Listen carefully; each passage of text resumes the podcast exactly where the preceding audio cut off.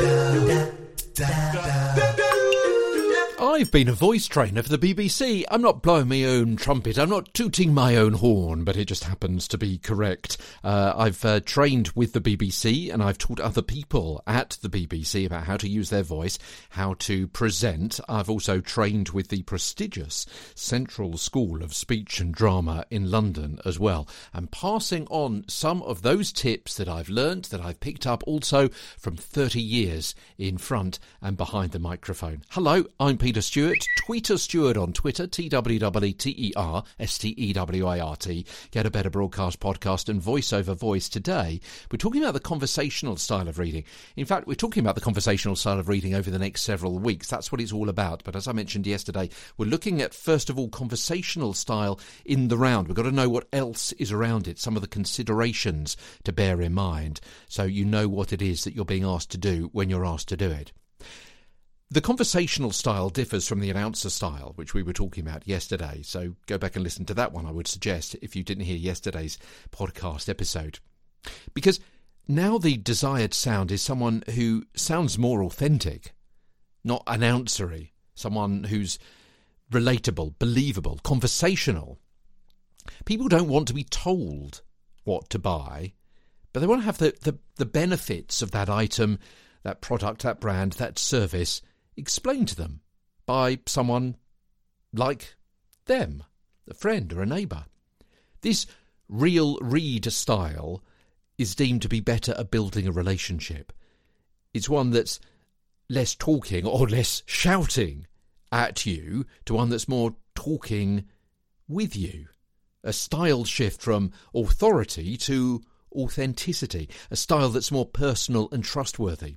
It's more understated heartfelt, real, credible. In fact, the kind of way you talk to a friend offering insight, experience, and suggesting advice rather than a, a, a hard sell. So, those two, the announcer style at one end of the spectrum and the conversational style perhaps at the other end of the spectrum, are the, perhaps the, the two extremes of a read. You've got the energetic announcer to the close confidant. And if you think about it, the the factors which cause them to be different include some kind of obvious elements. If you think about it, there's volume and projection. The announcer is is louder. The conversational style is softer. You've got the speed of delivery. The announcer is usually faster. The conversational style is usually slower. But there are also some other really interesting variables to bear in mind when you're looking at the differences between all these different styles, those two outliers, perhaps, at the at the extremes, the parameters of the presentational style.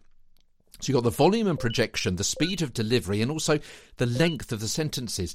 The sentences for an announcer script are likely to be shorter, harder, stronger, tighter. In conversational language, in conversational presentation, likely to be longer, more fluid, more conversational, more, as I mentioned a couple of days ago, maybe with some pauses in, and, and, and, maybe the the grammatical construct taken out. There's also the word count. The word count for an announcer script is likely to be higher because of the speed of the read. Conversational, maybe a bit lower because it's slower. And also the script punctuation as well. Because when you're asked to go into announcer mode, you've got more pace and projection, and therefore usually much more direction in the punctuation.